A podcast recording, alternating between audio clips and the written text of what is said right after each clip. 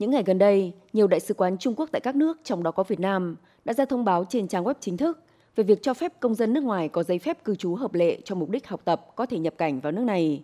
Những du học sinh mới được các trường đại học Trung Quốc chấp nhận cũng có thể xin thị thực.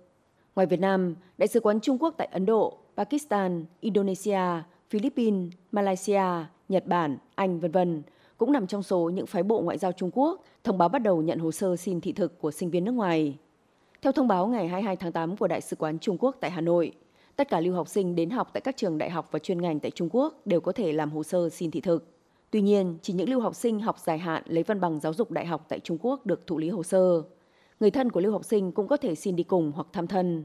Trong khi đó, theo thông báo của các trường đại học Trung Quốc gửi đến du học sinh Việt Nam, sinh viên quốc tế đến hoặc quay trở lại trường phải tuân thủ vô điều kiện các chính sách và biện pháp phòng dịch của Trung Quốc, đồng ý chịu mọi chi phí liên quan đến việc quay trở lại Trung Quốc, quay trở lại trường và phòng chống dịch.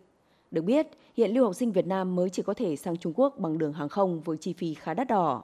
Về máy bay một chiều và phí cách ly trước khi bay từ Hà Nội hoặc thành phố Hồ Chí Minh sang Trung Quốc đang dao động từ hơn 64 triệu đến hơn 90 triệu đồng. Ngoài ra, khi sang đến Trung Quốc, sinh viên còn phải chịu phí cách ly trong vòng 10 ngày tại điểm đến và phí di chuyển đến nơi nhập học. Mặc dù vậy, quyết định này vẫn là một bước tiến quan trọng của Trung Quốc trong việc mở cửa trở lại đất nước. Kể từ khi đại dịch bùng phát, chính sách Zero Covid của Bắc Kinh đã khiến nhiều sinh viên quốc tế không thể trở lại trường.